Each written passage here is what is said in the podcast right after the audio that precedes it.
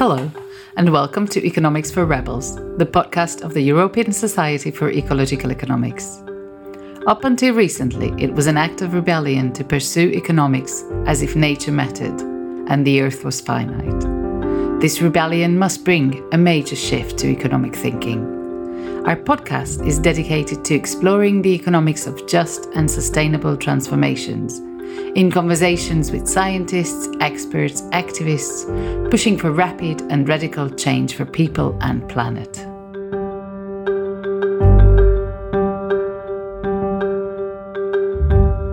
Welcome to our podcast. I'm today's host, Sophus zu Ermgassen, and you're listening to the Economics for Rebels podcast. Some of the earliest work that led to today's ecological economics, such as the work of, of Nicholas Georgescu Roegen, explored the role of thermodynamics in the economy, which helped develop the understanding of the economy embedded wholly within the biosphere that lies at the heart of ecological economics. Since then, multiple fields have spun out of this early work, including exergy economics and discussions of the potential energetic limits to growth. But these can be complex to understand for those, like me, without a physics background. So we're very lucky to have today's guest to give us a tour of the basics of ecological economics and energy. Today, we welcome Dr. Paul Brockway from the University of Leeds onto the show. Paul has spent much of the last decade studying the ecological economics of energy systems with a broad focus on decarbonisation in the context of projected large increases in societal energy demand. So, Paul, thanks so much for joining us. No worries, Sophus. Pleasure to be here. And so, Paul, how did you get interested in energy and the economy? Well, I guess uh, in, in some ways I had a fairly conventional, normal kind of life up to a point. Um, school, university, did an engineering degree. And then I got a job as a structural engineer, design engineer, which I had for over 10 years. Uh, and then about 2005, I read Limits to Growth, the 30 year update. And I think my world kind of slightly turned upside down at that point. Probably the only book that I've read twice. And after reading it, I thought, oh, that doesn't look very good. And so I kind of decided to start to pivot away from my kind of design based engineering career through to look more to sustainability issues. And so I moved within my sort of engineering firm to be a sustainability consultant, looking at firm level carbon emissions, footprinting, that kind of stuff, and how to reduce them. But I think that probably wasn't still kind of scratching the itch, if you see what I mean. It was, I was still worried at that time, and that's kind of over 10 years ago now, about the idea of energy rebound, the idea that some or all of the planned energy savings from the introduction of new technology is taken back via a rebound effect. Because I thought, well, you know, we've had a lot of efficiency measures. We've got more, more efficient cars and lighting, and you know, industries processes got really efficient. So, if we've had all those efficiency measures, why does global energy demand still keep going up? And so, a lot of the stuff that I'd read had downplayed re- downplayed rebound. It had said it was quite small, but my gut kind of engineering sense meant that kind of didn't make sense. Something didn't kind of add up. And so I applied to, to do a PhD, which I started uh, 10 years ago, looking into rebound. And that really got me into a whole world of looking at energy, economics, and efficiency. And in a sense, 10 years later, I'm, I'm still digging. I helped set up an Exergy Economics network, which any of you can check out on our website. Um, and we share research meeting progress and really how to move forward in terms of a thermodynamic based approach to look at the role of energy in, in our economy. Yeah, it's funny. So that book for me that moved me off a, a consultancy path um, and into ecological economics was uh, Prosperity Without Growth. It's very similar, that kind of like light bulb moment where you're like, hey, these things don't add up anymore. Um, so at, at, a global scale, it's it's predicted our demand for energy is, is going to rise hugely over the coming decades, um, even as we need to fully decarbonize energy production to tackle climate change. The kind of mainstream narrative, is we can do this uh, through a huge rollout of, of renewable energy and, and through energy efficiency measures like you've talked about. And this sounds great. So why are ecological economists worried about this story? Well, as you alluded to, Sophus, it kind of starts with the obvious global crisis that we have climate mitigation or the need for mitigation uh, and the, the urgent need to reduce greenhouse gas emissions to avoid tripping over increasing temperature thresholds. So to do that is it's probably a good thing. What I tend to do is think about kind of essentially three basic levers to do that at a global scale. We've got one, lowering energy demand, mainly via energy efficiency. Number two, lots of renewables to displace fossil fuels. And number three, it's whatever's left, we've, we've then got to turn to carbon sequestration. So a, a way of storing carbon either through natural means, which could be like afforestation, peatlands and things like that, or mechanical means, which basically sort of electricity powered machines, uh, which like direct air capture. And so as each year passes that we still have rising greenhouse gas emissions, our remaining carbon budget gets smaller. And so these levers, effectively all three of these levers have to work harder and harder. And so as an ecological economist, I'm really worried particularly about the efficiency lever because the research that we've done finds there's no historical reduction in energy from, from efficiency. And yet, in energy and climate models, it's a really large lever. So, models are doing something very different from the past.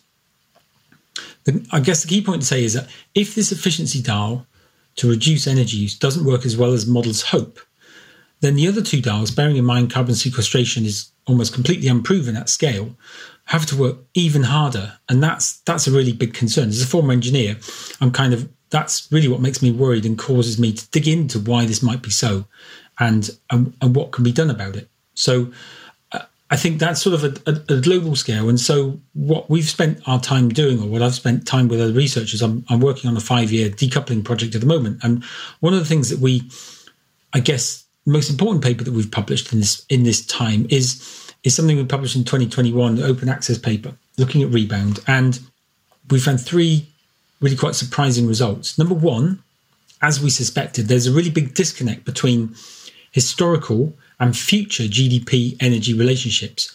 So in the past, there's really been quite a tight coupling of energy and economic growth. Let's think about this in the long term. So, roughly over the past 50 years, GDP has grown at about 3% per year since 1970 and energy use has grown at about 2% per year. So that's called relative decoupling, where energy use grows but not as much as GDP. And to me, that's still quite a tight coupling. And on their own, growth rates don't actually mean much to people. What matters really is the doubling period. So, as a useful rule of thumb, if you take the number 70 and divide it by the growth rate, that tells you the doubling period. So, with a 2% energy growth rate year on year, 70 divided by 2 is 35. So, we get a 35 year doubling rate. So, in 35 years' time, which will take us to 2050, at that current historical rate of, of energy growth, we'd need twice as much energy as we do now. However, future models are increasingly showing this energy efficiency dial, demand reduction dial, working really hard. And so it's showing significant reductions in energy demand, which kind of makes sense in a way, in that the models are saying, well, time's running out, right? So we've got all of these three levers, which you talked about earlier. They all have to work harder and harder each year because if emissions are still rising, we've got to get down to zero and below zero by 2050 in order to meet our, our temperature targets.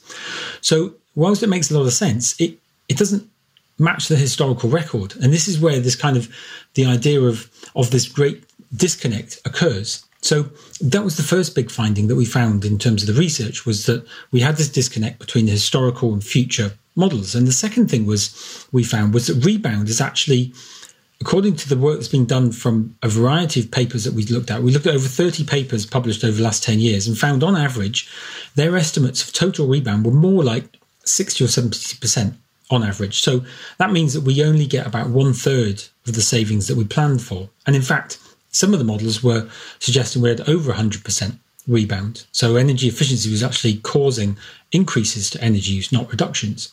So those two things together are pieces of the jigsaw. The third key bit is when we lifted the lid on the models, we found there was really not much rebound included at all.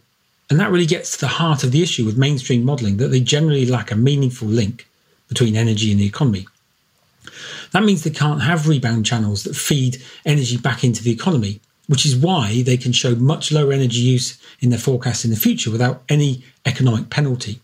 So the work that we're doing on sort of energy and rebound really gets to the heart of of what's going on in sort of mainstream approaches and why they can have such optimistic reductions in energy. And that's what makes me kind of nervous about the, the work that is done to support the evidence base for the IPCC is a lot of it is founded on models which don't have anything like the true relationship of energy and economic growth, which means when they turn the efficiency dial, they get lots of energy reduction.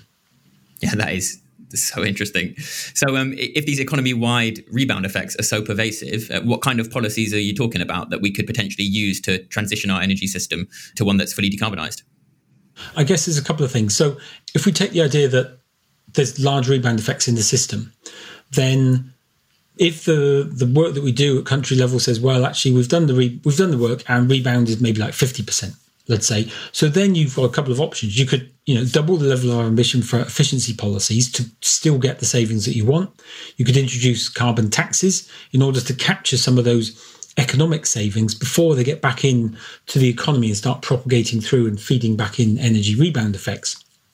But if the rebound is really much higher, is 100% or even over 100%. So some of the work we did a few years ago was we built a macro economic model where we introduced a much closer link between energy and economic growth. And what we found was that we could explain about a third of UK economic growth over the past 50 years was just from gains in efficiency themselves. So this was, in effect, as Bob Ayres, one of our founding fathers in this space, said, it's it's really efficiency is the key growth engine, going all the way back to, to the work of, of Jevons back in the 1860s. The efficiency gains driving economic growth, that that's something which economists like, right? So they say, oh, yeah, that's really good. Obviously, if we have lots of efficiency, we're going to get economic growth. But remember that energy and economic growth, if they're tied quite closely tied together and you're driving economic growth, then by default, you're probably going to be driving energy use up higher than it would be in that case. And I think for the ecological economists, that's where it gets really interesting because I think the work that we've done in the last kind of 10 or so years is now starting to land in a place where post growth and degrowth scholars have kind of not waiting for this kind of empirical data to arrive, but I think it really helps their argument because a lot of the stuff that's been made in the past about redistribution and making sure that we can live, we, we can move beyond GDP. I think this this adds another tool to their armory or another argument to their rationale to say, okay, if energy and economic growth are so closely tied together and we just can't shake this rebound stuff it's too pervasive. It goes back in in three basic channels. We've got a direct rebound effect where i drive a car further because i bought a more fuel efficient car. Indirect rebound so i respend some of the savings on something else because i still haven't spent all the savings. I might buy another holiday or go go for a meal out. And then there's kind of economy wide production sided rebound effect. So adding all those in means that we get to a point where if those rebound effects are so large and energy and economic growth are so closely tied together, well, we probably need to move into that post growth space where we're planning to live under a lower state of economic output. And that's that is, I think, something which which helps the arguments of many sort of ecological economists who are really interested in the post growth space, saying actually there's a good energy reason why we need to look at this post-growth space. It was not just a moral argument of we need to redistribute and live within our means a bit more. There's actually an energy-based efficiency argument as well. So, just to prod a little bit further, what kinds of discussions have you had with mainstream economists about the relationship between the environment and energy? What you see is there's, there's kind of different types of models. So on the economic side, you've got those computational general equilibrium models called CG models, and they have quite a strong role for the economy, but a really weak linkage to energy. It doesn't have much interaction except through prices at the final stage of energy.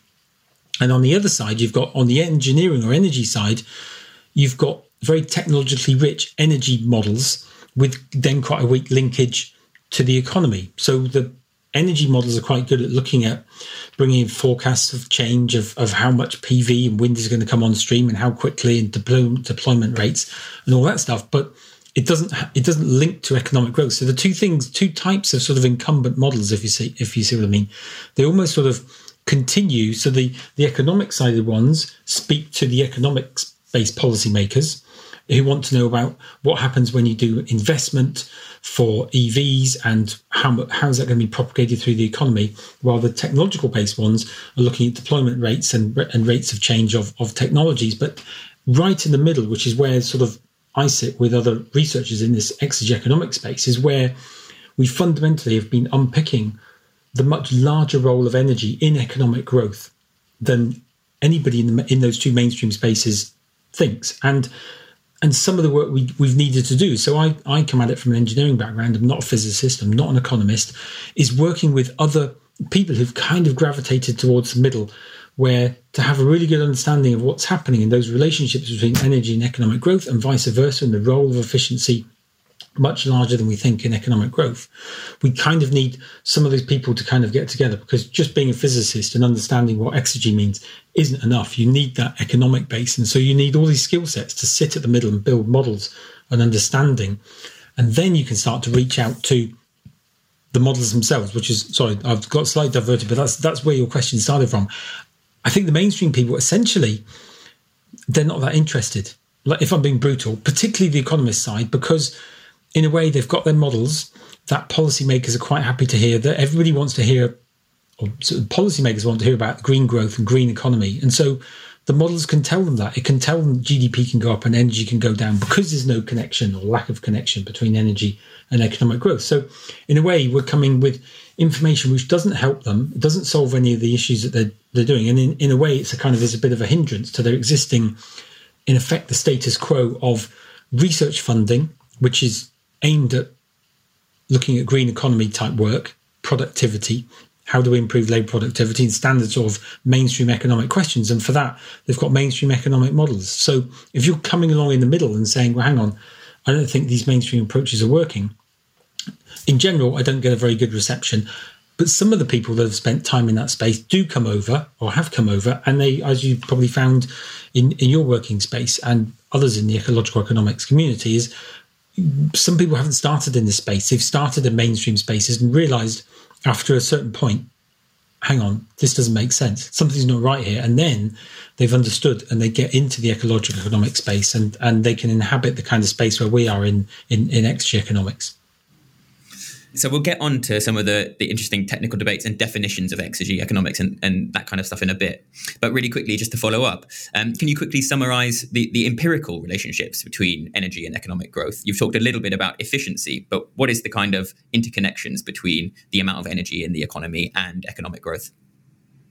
Yeah, so we've having said that the mainstream people aren't, aren't, interested, we've tried to use in some of the work we've been doing, we've tried to use in effect the way that they quantify GDP. So they look at effectively having two factors of production generally capital and labor as the two inputs to production. So what we've done is we've introduced energy as a third variable, which other people have tried to do in the past, but tend to look at what happens at this final stage of energy. So you've got th- primary final stage. So you've got three stages of energy conversion. You've got primary stage, which is like coal or gas found in its raw state.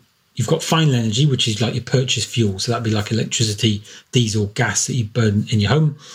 And then you've got the useful stage where it's to go through some energy conversion device like a light bulb, a car, boiler, whatever, and produces effectively the useful service that you're looking for. If we measure it at that last stage, we've got a much better quantification of the energy use at that last stage and a much better thermodynamic quantification of what efficiency is. So if we look at efficiency in the thermodynamic sense, we've got into this production function to explain economic growth. We can put capital, as everyone else does, we can put labor, but we can also put the different stages of energy in terms of either final or useful.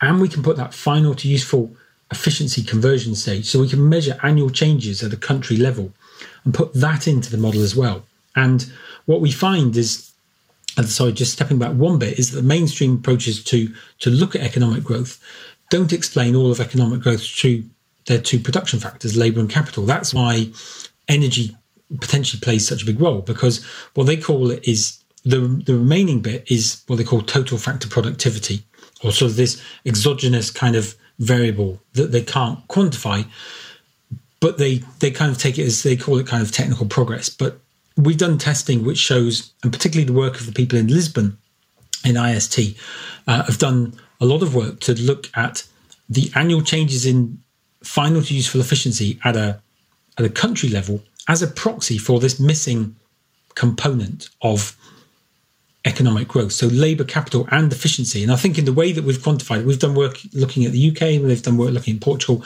and I think we're both finding that the orders of magnitude contributions towards economic growth are probably capital first, then efficiency and slash sort of energy, but mainly efficiency. The growth of energy leads to higher economic growth, which pulls through more energy use.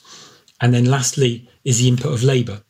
So that kind of explains the, the, the missing part, quite a significant part of economic growth that's missing in, in mainstream models just by having labour and capital in their models. Yeah, I mean, that is completely fascinating, and again, like kind of earth shattering for mainstream economists and conventional macroeconomic growth theory. So, one of the concepts that you touched upon here is one of the, the, concepts that I think a lot of ecological economists, I mean, like myself, have, have the most trouble getting to grips with. And that's the, the thermodynamic limits to the economy. So I've heard ecological economists say that the degradation of high entropy materials and energy into low entropy materials and energy acts as a kind of fundamental limit on how big the economy can be. But I've heard mainstream voices say that we'll always be able to meet our energy needs by more efficiently, you know, capturing energy from the sun or whatever. So do you mind unpacking this debate for us in, in simple terms? Yeah, I think so. For me, my starting point is I always say to people, well, we only live on one planet. And so, in effect, there are biophysical limits either to inputs to our planet in terms of materials or energy inputs, or in terms of the outputs and the impacts that that have. And that's like pollution and things like that. So, that's where I guess the kind of limits to growth type research was in the 1970s that highlighted, well, hang on, we can't keep doing this because we're going to reach some limit, either an output limit or effectively an input constraint. And that's why mainstream economists responded and tried to shut down the debate because they didn't agree with, with the way that these models have been set up. And even though they've been shown, even 40 years later, that actually they gave pretty reliable estimates of uh, trajectories in terms of the inputs and outputs to the system. So, okay, go back to the doubling thing. I think that's the next point is so GDP, we've said, exists and it's been growing about um, 3% per year, even if we said it was growing at 2% per year in the future, because everybody knows things are slowing down, we tend to find that OECD rates of GDP are slowing down more than the growing economies. And so, if we take GDP as a proxy for processing of physical stuff, so materials, energy, food, then even at a 2% global average, that doubles our consumption of stuff every 35 years. Remember, 70 divided by 2. So, we'd need double the amount of materials and goods and resources per year in 35 years in that case. That means we'd need two times two, We'd need four times that amount as today in 70 years. We'd need eight times in 100 years. In 200 years, we'd need 64 times the amount of stuff, the physical throughput of goods, energy, materials, etc. each year. And in 300 years, it would be over 500 times the size of the economy is now. And yet, still, economists don't understand that at some point we will have this limit, and it could be, you know, we could have uh, limit. You know, there is obviously a lot of sun that comes through, and maybe we can we can harness that sun. But how much how much access do we have to lithium or land for food? And so, how many people do you need to support? So, at some point over the next 35, 70, 100 years, whatever it is, this doubling rate will get us into trouble and really quickly. And, and it reminds me of the work of Al Bartlett, who's now deceased from the, in the US, and he said that the greatest shortcoming of the human race is the failure to understand the exponential function. And this is what this doubling rate means. This all this two percent growth rate is, or three percent growth rate, is essentially an exponential function property of the doubling rate of the consumption of materials and goods and services in the case of GDP as its proxy. So the key property is things get out of hand really quickly, and that's almost when it's too late to react. And we're seeing some of that in in terms of the outputs in terms of how close in our proximity we are to overstepping planetary limits related to greenhouse gas emissions. But I think we're also approaching some of those limits in terms of the physical conversion of stuff, how many materials we'll need to find, how much, how many of the critical materials and minerals we'll need to find to supply even the the renewables that we're going to need in the future. Okay, Paul. So, uh, what do ecological economists need to know about the concept of exergy? Okay, so exergy is a word that many of you listening probably won't have heard of, but essentially it's a tighter, more thermodynamic way of measuring energy. It's a way of measuring energy. Everybody kind of understands what they think they mean by energy, but in terms of quantifying it and the work that can be done, we need to move to a tighter definition. That's where exergy comes in. So exergy essentially is just a measure of the amount of physical work that could be done by an energy carrier which could be electricity, coal, gas, or whatever. So we need to, as I alluded to earlier, we need to think about three energy conversion stages. We've got primary energy, coal, gas. We've got final energy, the purchase fuel, and then the useful stage where we we exchange that energy conversion for the energy service that we want, and then going through to sort of human well-being and human needs. So think of a car as an example. the petrol or diesel that you put into the car, that's final energy, right? But only about a quarter of it is converted to what we would sort of call useful work. This is at the useful stage, which is only a quarter is moving the car forward. The rest is lost in conversion losses and heat and vibrations and stuff like that. With the EVs, it's it's higher, it's up to 75, 80%. But the point is that not all of it is converted through to useful work. And so the work that we've done in our uh, research communities is to look at energy conversion all the way through to the useful stage and look at it across devices. So we look we look at all the residential appliances, we look at boilers and refrigerators and lights, all that stuff. Look at industry, the machines that are done creating the products that we buy. Look at transportation. We look at commercial services, all the ICT that's used, and look at the particularly that final to useful conversion stage, adding up all of that useful work, all of that useful exergy, and then we divide it by the final stage input, and then we've got a measure of thermodynamic efficiency for the whole economy. Basically, the sum of the useful work that's done divided by the final energy input gives us that measure of thermodynamic efficiency for entire economies. And that's really useful because, as we talked about earlier, we can put that directly into economic models that we've built to try and understand what's the role of efficiency in economic growth. And it offers a real alternative to what going back to the mainstream, but the International Energy Agency, policymakers, economists, when they talk of energy efficiency, when you go onto the IEA's website and look at efficiency progress, what they're actually doing is they're equating efficiency use to energy intensity changes. So they're looking at change in energy use divided by change in GDP. Because in the absence of a thermodynamic way of looking at energy, all you've got at an aggregate country scale is you've got total energy use and you've got total GDP. So recalling that we had average growth in energy is 2% per year upwards globally, and average growth in GDP is 3%. 2% divided by 3% means we've got a, an average energy efficiency improvement, as they would call it, which is really an energy intensity improvement of 1% per year. And so we have a very different approach to, to efficiency, but we can only get at it by the use of our exergy based approach to, to measure the productive work that's done through effectively each energy conversion device, type of device that we have across entire economies. And so it gives it gives us the ability to produce a thermodynamic definition of energy efficiency. So what's the difference between exergy analysis and energy efficiency? So I mean in a way they're quite related, overlapping in a way. The exergy analysis is it's the way of formally quantifying the the potential of energy so energy sources at each stage to do physical work as you go from primary to final and final to useful. But energy efficiency, if we step back, I in some of the work that we do, we we talk of energy efficiency, but in a way, what we're meaning is we're meaning thermodynamic based energy efficiency as opposed to the IEA and mainstream economists who talk about energy efficiency, whereas really what they mean when you look at their metrics, they're dividing change in energy divided by change in GDP, which is an economic based intensity. So, under the umbrella of energy efficiency, we've got exergy analysis to provide a thermodynamic means of assessing what that metric is. So, for an entire economy, overall exergy based methods of calculating what the overall efficiency is for, for an economy, something around 15 to 20% for depending whether you're final to useful or primary to, to, to useful stages, but much lower than you would think in terms of energy efficiency. Because most people think of their boilers and you might think of lights as being super efficient. But actually, when you look at particularly the works done for low temperature heating and, and low temperature cooling, ICT, they're really quite low efficiencies when measured on an exergy basis. So, you know, when I read some of your work, there were some pretty transformative findings, things that transformed the way that I saw the world just a little bit. I'd like to, to ask a little bit about one of them. So, what are the conclusions when you start viewing recycling or narratives about the circular economy from the perspectives of exergy? So, I mean, thermodynamically, we know that it's not possible, right? We can't have a circular economy because you've effectively got a perpetual motion machine that requires no inputs.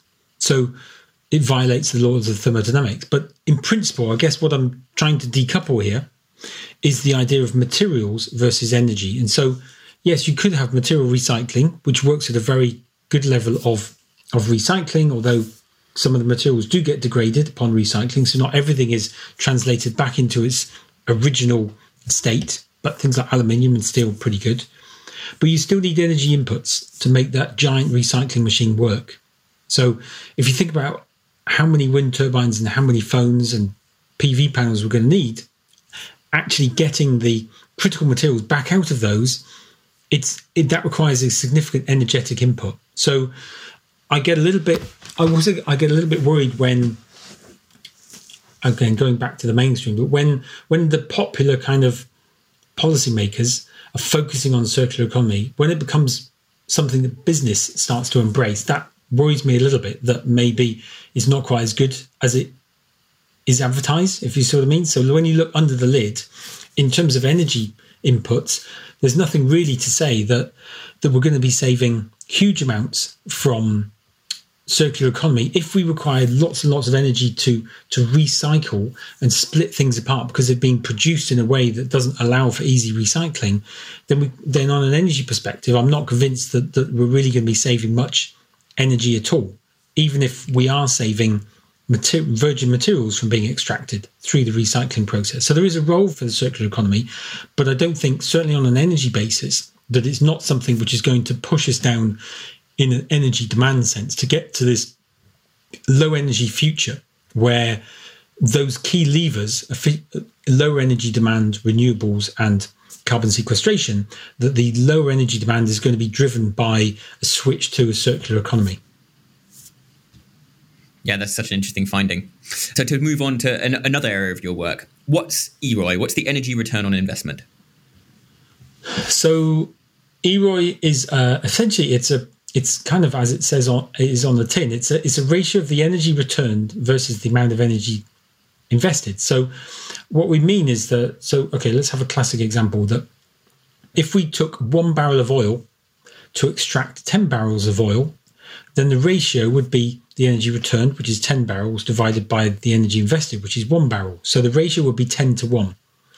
And essentially, it gives you a measure, particularly it was used, it was developed in the 1970s through by Charles Hall and colleagues when he looked at uh, the amount of energy required for annual fish migration, and then is moved to look at the study of fossil fuels, particularly extraction for like oil, coal, and gas fields, to see what the EROI values were for those large fossil fuels.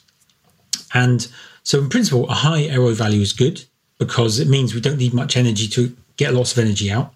And a low EROI value isn't very good because the closer that gets to one to one, if it's one to one, then all the energy goes back to produce the next bit of energy, and we wouldn't have any coming out into society. So, what we call the net energy available for society, we wouldn't have any at all. So, we don't want EROI to be super low.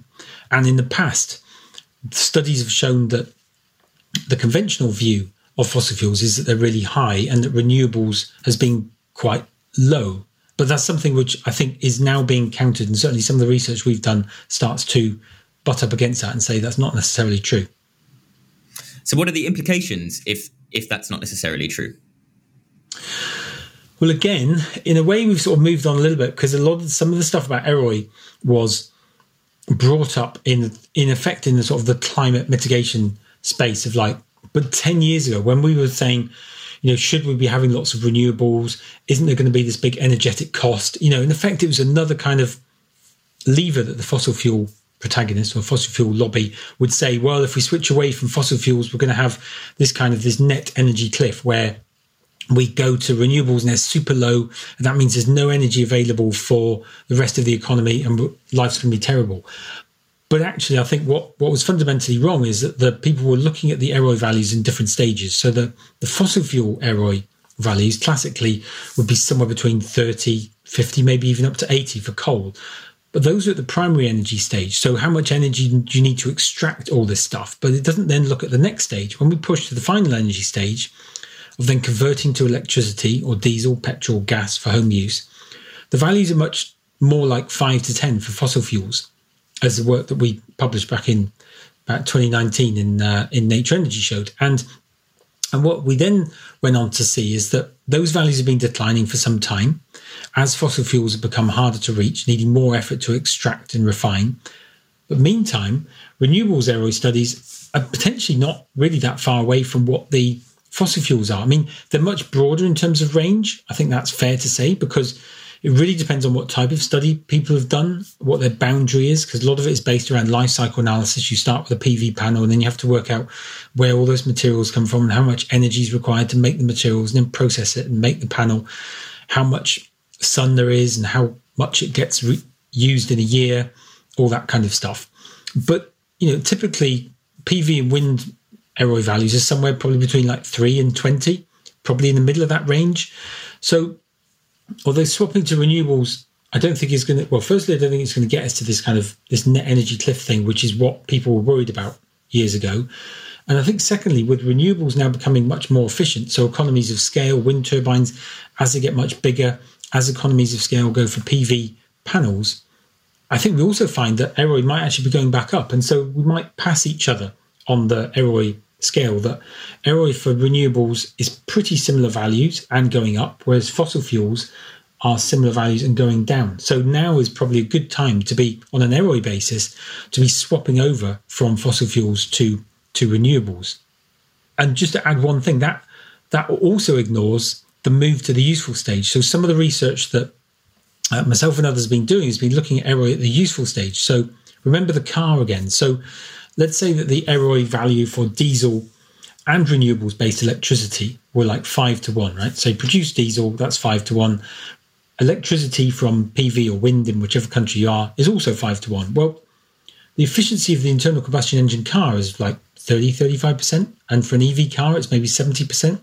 So the useful stage, the renewables based EV car has twice the ROI ratio of the diesel internal combustion engine car. So even although we've tried to move things forward and align things so that we've got apples versus apples comparison at the final stage, I think the next stage of looking at ROI is actually moving forward, particularly with the renewables based stuff and looking at that useful stage. And I think then we'll find an even better comparison for renewables that they're probably higher ROI values than the fossil fuels have been all this time. So, are there any kind of high level quantified relationships between EROI and economic growth or societal progress?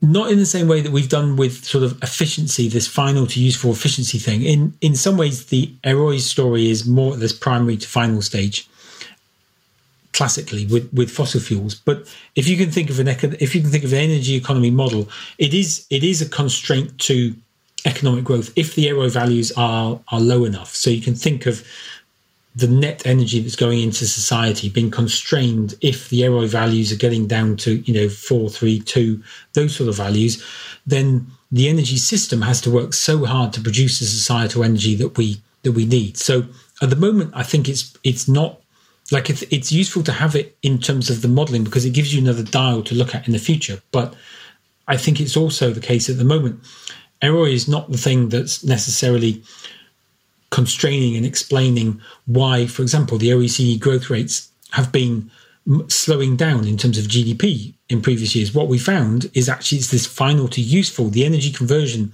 of the final energy into useful stage stuff. That's the thing that's been driving economic growth in the past. It explains why economic growth has been rapidly rising in the past for growing economies, but it also explains if efficiency has a large role in economic growth, then it also explains when you're constraining and slowing down gains in efficiency as technologies mature and as we get to things what we call efficiency dilution. So we use more less efficient processes like ICT, air conditioning, low temperature heating.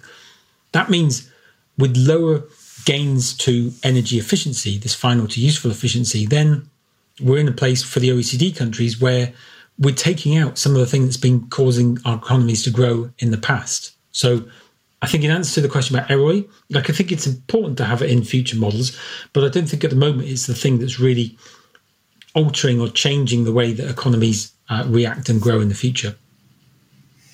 Amazing, Paul. So, I mean, thanks so much for this conversation. It's been so interesting. The final question we always ask our guests is What is your rebellion? I think you've probably been picking up on it during the during the podcast.